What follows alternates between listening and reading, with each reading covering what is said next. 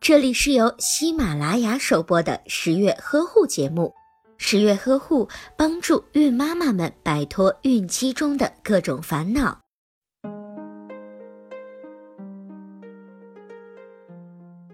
女性的乳房、子宫、卵巢等部位的癌变，很多都与妇科炎症有关。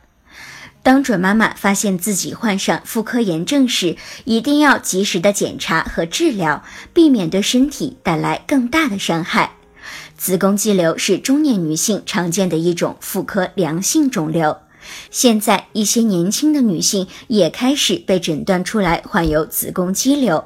如果子宫肌瘤迅速增大，就会压迫直肠和膀胱，导致排便、排尿的困难。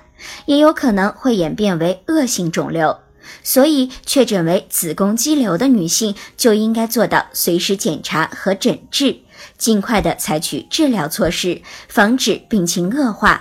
如果您在备孕、怀孕到分娩的过程中遇到任何问题，欢迎通过十月呵护微信公众账号告诉我们，这里会有三甲医院妇产科医生为您解答。